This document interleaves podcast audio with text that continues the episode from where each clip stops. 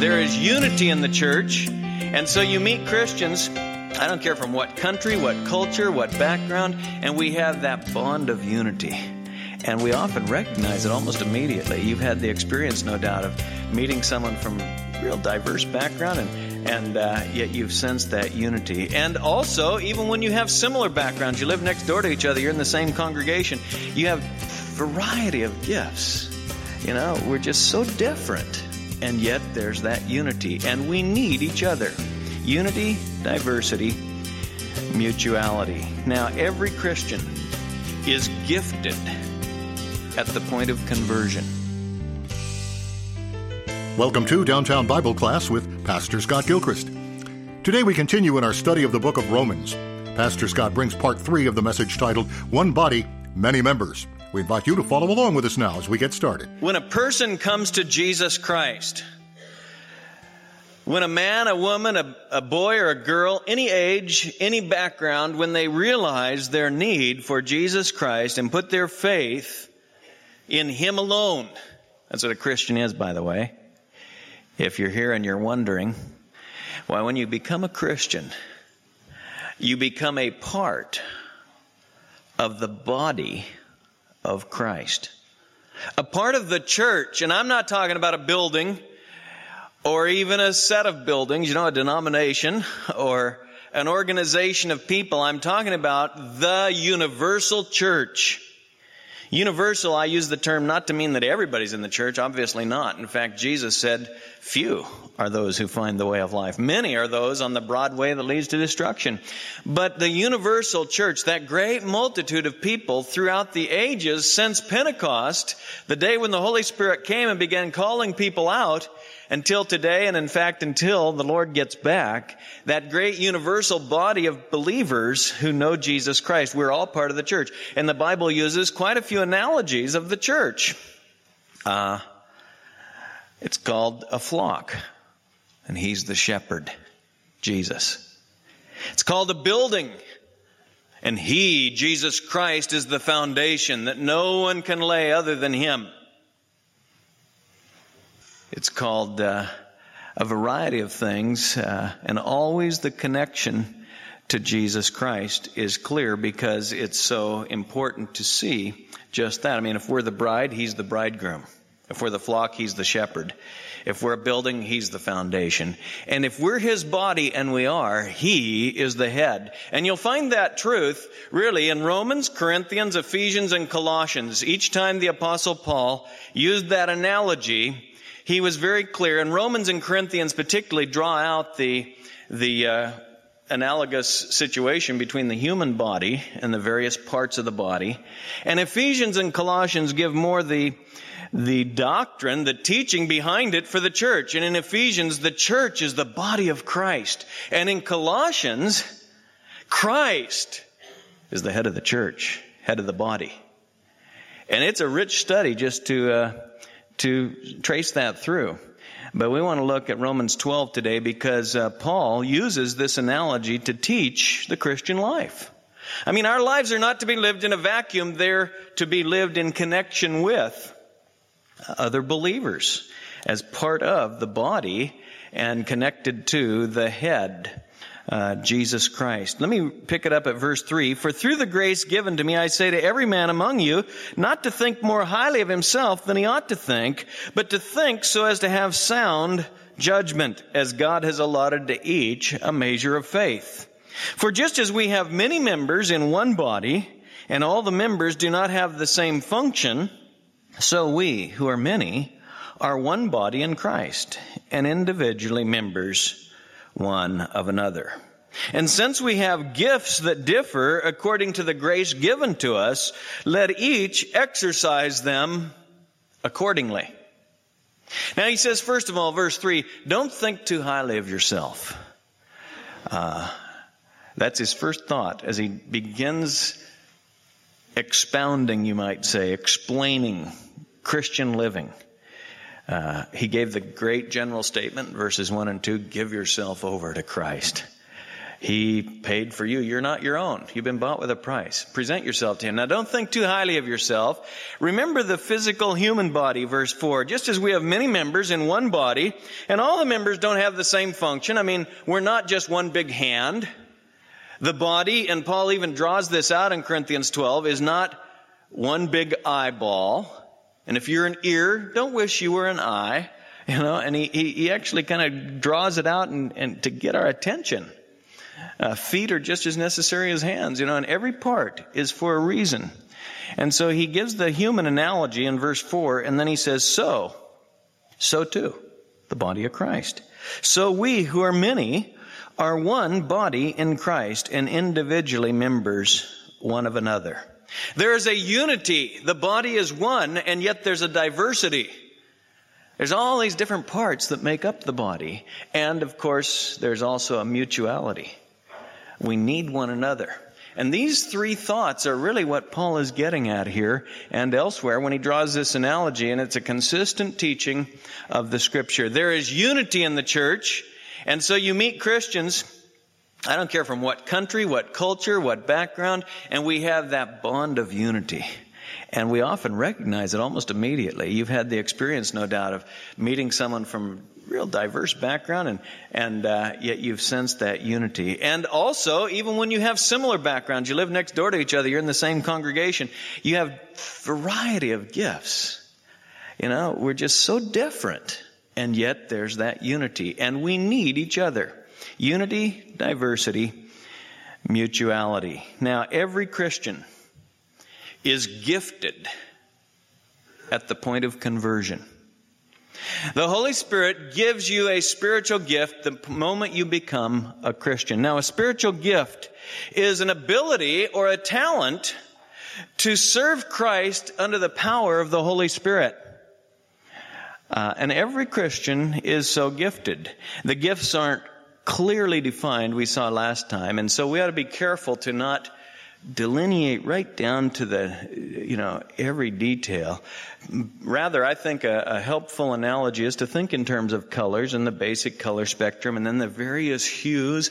And it's not that each one only has one gift. Uh, there are those who have this gift colored by this gift and this gift, and you see that they are unique. Every Christian is unique in the body of Christ, but there are these gifts that the Holy Spirit has given. In fact, turn over to uh, 1 Peter.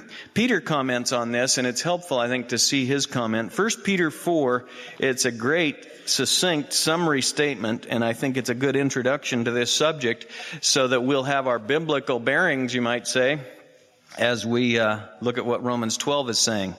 1 Peter 4, verse 10 as each one has received a special gift, employ it in serving one another as good stewards of the manifold grace of God. Whoever speaks, let him speak as it were the utterances of God. Whoever serves, let him do so as by the strength which God supplies and he doesn't go into the various distinct gifts here. He just says, basically, there's two categories. There's speaking gifts and there's serving gifts. And he says, as each one has received a gift, use it for God's glory. If you're speaking, speak as it were the word of God. If you're serving, serve as it were by the strength of God. So that, look at the end of verse 11, so that in all things, God may be glorified through Jesus Christ, to whom belongs the glory and dominion forever and ever. Amen. You want to know the purpose of spiritual gifts? And the purpose of the Christian life? And the purpose of employing your spiritual gift? So that in all things God may be glorified through Jesus Christ. You know, when you get up in the morning, that'd be a great place to begin your prayer for the day. Lord, I mean, I think it's natural when you get up to just praise Him. But if you have a request, that's a good one. Lord, may my life be such that you are glorified through it in everything I do today. Because to you belongs a glory and dominion forever and ever. Amen. That'll put you in right perspective. And I'll tell you, that's a very practical thing to do when you begin your day. And uh, throughout the day, remember that's what we're here for. So, uh, you know, Uh, well, I, I, I was going to resist the temptation, but why resist, you know? Verse 10, I want to just comment on it very briefly, and then you'll see how it relates to chapter 12. As each one has received a special gift, every Christian. There's not some that are gifted and some that aren't. No. The, by the way, charisma, the word for gift, grace gift. It's not that there are some who are charismatic and some who are not. No, every Christian is gifted. As each one has received a special gift, employ it, use it, serve, speak, use your gift in serving God and His people, the body of Christ, in serving one another. These gifts aren't given for you to just enjoy. Just put it under, back under the Christmas tree. You know, you've unwrapped it. Now you're just going to sit and look at it. No, this is given to you to use. Employ it in serving one another as a good steward. It's not really yours anyway. It's a gift. And so we're to be a good manager of the multifaceted, see the last phrase there in verse 10? The multifaceted, that's what that word manifold means. The wide variety of gifts that God has given. Now, if you're speaking, we already talked about verse 11. Speak the word of God. If you're serving, serve by His strength to His glory. Now, look back at chapter 12 of Romans with that kind of as a framework and watch how consistent the scripture is. He says basically, since we have gifts that differ, verse 6, according to the grace given to us, let each exercise them accordingly. You've got gifts that differ. Exercise them accordingly. I said last time, there is one command and really only one responsibility to every Christian. That's to put yourself on the altar Put yourself at His disposal. That's verse 1 and 2. Don't be conformed to this world. Don't be like people that don't know God. Be transformed by the renewing of your mind. And you will prove out in your life what God's perfect and good and well-pleasing will is. But in our individual lives, that will prove out in various and multifaceted ways. Since we have gifts that differ, he says, let each, you know, exercise his gift accordingly, according to the grace gift that God has given you. Now, he starts, verse 6, if prophecy, according to the proportion of his faith. Now, I mentioned that these gifts are not strongly and, you know, thoroughly defined. So we want to beware of that extreme, and yet they are given in Corinthians 12. There's a couple of lists, and here in Romans 12. And uh, they're mentioned enough that we ought to look at them and think about it because the Bible has a wealth of, you know, uh, teaching for us to learn how we can better serve Him. And He mentions first of all here, if prophecy according to the proportion of His faith. Now prophecy, we think immediately, at least I do, of foretelling, you know. Uh, every New Year's when the the uh, magazines at the grocery stand, you know, come out with the f- prophecies for the next year. It's guessing that people do in the name of prophecy as to what'll happen. And that's the way the world thinks of it. That's the way Christians think. But foretelling is really just a small part of the gift of prophecy or the way the Bible uses the term prophet. And really, the broader and more accurate description is to think not in terms of foretelling, but forthtelling God's mind. Forthtelling God's word. A spokesman for God. That's how the Old Testament used the term prophet. Now we'll come to how the New Testament uses it in just a minute, but I want to kind of lay the biblical background. The prophet of old spoke for God. Abraham was called a prophet. Moses was called a prophet. In Deuteronomy 18, in fact, that great prophecy that uh, God's going to raise up for you, Israel, a prophet like me. And in Acts, Peter said, God did. He's Jesus. Just as Israel had its great leader, Moses, who spoke for God, and he predicted, Peter said, and he quoted, I think it's in the uh, end of the fourth chapter of Acts, he said, he, or third chapter of Acts, he said, uh, just like Moses said, God will raise up a prophet like me. He did, his servant Jesus. The prophet. The leader. And uh, it's interesting to realize that even Aaron was called. In fact, glance back there, Exodus 7. Look back at Exodus 7 for just a minute. You remember uh, Moses, you know, was about 80, and Aaron, his brother, was 83 when they spoke to Pharaoh. And the Lord said to Moses, chapter 7, verse 1, See, I make you as God to Pharaoh. Moses stood before the world, represented by Pharaoh, and said, Moses, God said to Moses, I'm going to make you as God. You're going to represent me. You're, it's as if Moses is bringing Pharaoh face to face with God. And I can't help but say, Christian, you and I are called to be ambassadors for Christ. And we're going to see as Paul develops this thought that Christ's hands, Christ's eyes, Christ's ears, his feet, we're it. The body of Christ here. And so when people are confronted with the gospel through his church, they're confronted with Christ himself. When Paul, uh, before he became a Christian, he was out persecuting who? Jesus said, Saul, Saul, why are you persecuting me? Because he was persecuting Christians. We are as God. I mean, that's a, I wouldn't say it except the scripture says it. It's a sobering and exciting thought. Anyway, he says, I'm going to make you as God to Pharaoh, and your brother Aaron shall be your prophet.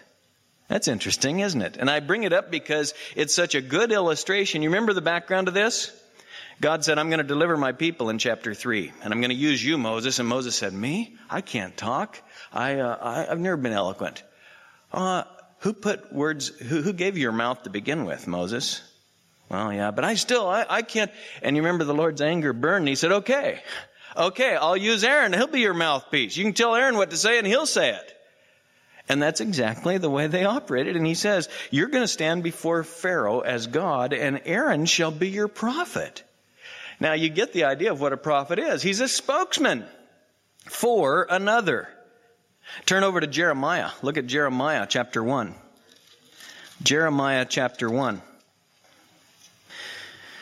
Uh, all the prophets, you could read this. This is Jeremiah, a clear statement of his call, but this would be true of all the Old Testament prophets, really. Verse 5, before I formed you in the womb, well, let me read verse 4 because the prophets were constantly saying this sort of thing and it helps us see. Now the word of the Lord came to me saying, Jeremiah didn't say, you know, the other day I was thinking. he said, the word of the Lord came to me saying, quotation mark. I mean, you know, you get the drift. He's saying, here's what God says. Before I formed you in the womb, Jeremiah, I knew you. And before you were born, I consecrated you. I have appointed you a prophet to the nations. Well, and this is, you'll see a pattern here too, by the way. Uh, Jeremiah was kind of like Moses. They were not these guys that were eager to be God's spokesman. I'll tell you what God's saying, and there's a lot of people that have a proneness to just quickly speak for God. Moses certainly didn't. He, even to a fault, he turned the other way and said, I'm not adequate for this. Jeremiah said, Then I said, Alas, Lord God. Behold, I don't know how to speak. I'm a youth. But the Lord said to me, Don't say, I'm a youth. Because everywhere I send you, you shall go. And all that I command you, you shall speak. Don't you look at your own resources, Jeremiah. Don't say, Oh, I'm so ineloquent or I'm so young or I'm so unable. Everywhere I send you, you will go. All that I command you, you shall speak. Now you get the idea of what a prophet is. Do not be afraid of them. And Jeremiah, I'm sure, just like Moses, going to go in to Pharaoh? Just going to bust right in on the dictator and tell him what God says? He said, Don't be afraid of them, Jeremiah, for I am with you to deliver you, declares the Lord. And this passage, of course, has been a great comfort to many, many of God's people and God's spokesmen throughout the years. And it encourages me when I'm called upon to teach the Word of God and to proclaim the Word of God. He's going to be with us. We don't have to fear. Then the Lord stretched out his hand. Look at verse 9. And touched my mouth, and the Lord said to me, Behold, I have put my words in your mouth. I've called you to be a prophet, Jeremiah. I have put my words in your mouth. Now, spokesman for God. The New Testament uses the term in a similar way. Prophet is used in connection always, it seems to me, but usually, certainly, and I think I could say always, but it's always used in connection with the apostles. We're told of the apostles and prophets in the New Testament. And by the way, it's always in that order.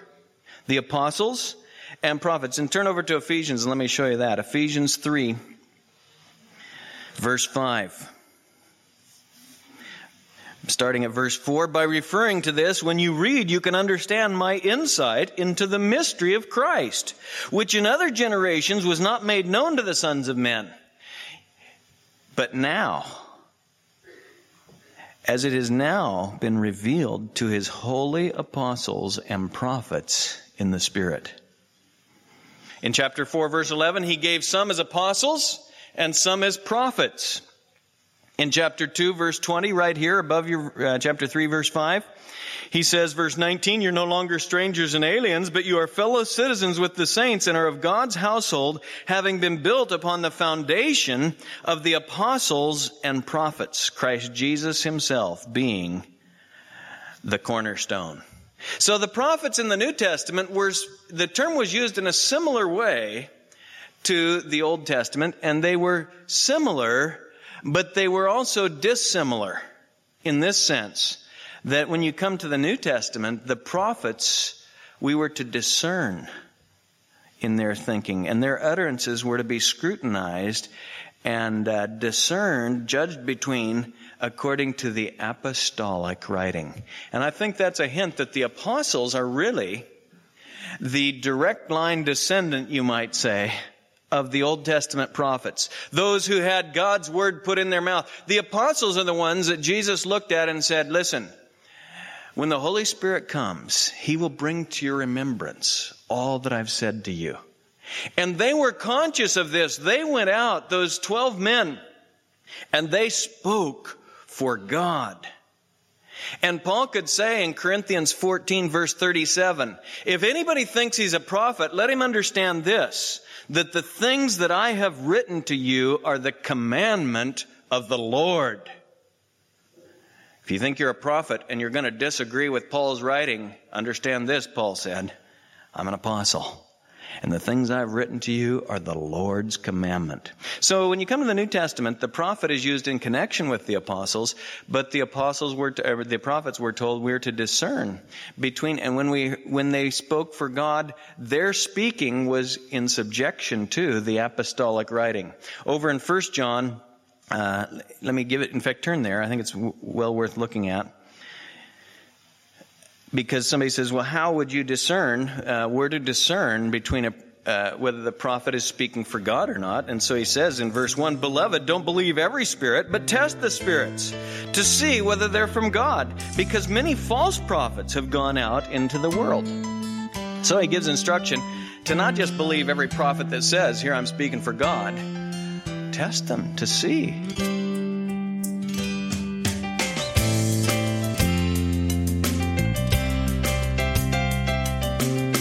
You've been listening to Downtown Bible Class with Pastor Scott Gilchrist. Please stay with us. Pastor Scott will return in just a moment with a preview of our next broadcast. Today's program was titled One Body, Many Members, a message from our series in the book of Romans. If you missed a portion of the message heard on the program today or you'd like to share it with a friend, head on over to downtownbible.org. A free copy of today's entire message is available there for you to stream or download at your convenience. We're excited to announce that Downtown Bible Class will have a new name beginning in April. The program will be called Abide in the Word with Pastor Scott Gilchrist. Same Christ centered teaching, same music, same announcer, same times, and radio stations. Our new website will be abideintheword.net. Our listeners will have the same access to listen, download, or connect via podcast. Why not head over to the new site and check it out? There'll be access there to the entire archive of messages from Pastor Scott, easily searchable and accessible for your use. Again, that's abideintheword.net. If you don't have a church home in the area, Pastor Scott would love to invite you to join us for our live online Sunday worship service at Southwest Bible Church. That's each Sunday morning at 8:30 and 11 a.m. You can find us live on YouTube by searching for SW Bible Live or go to swbible.org and click on Live Stream. We also broadcast the service live on the radio on True Talk 800 AM.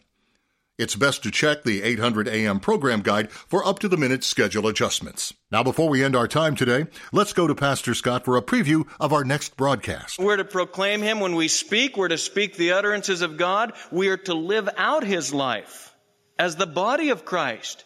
And Christ will speak in and through His people. He'll serve in and through His people. And hence Paul says, listen, we're the body of Christ. So don't in any way think that God is now on the sidelines not saying anything. Oh no, God has spoken in His Son Jesus Christ. And the great need of the 21st century, the great need of those people in your classroom or your office partner is Jesus Christ. They need to see Him.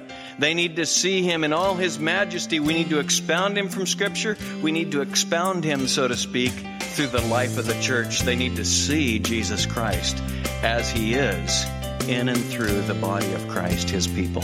Join us again next time as we continue our series through the book of Romans. Pastor Scott will conclude the four part message titled One Body, Many Members. Until then, may the grace of the Lord Jesus be with you.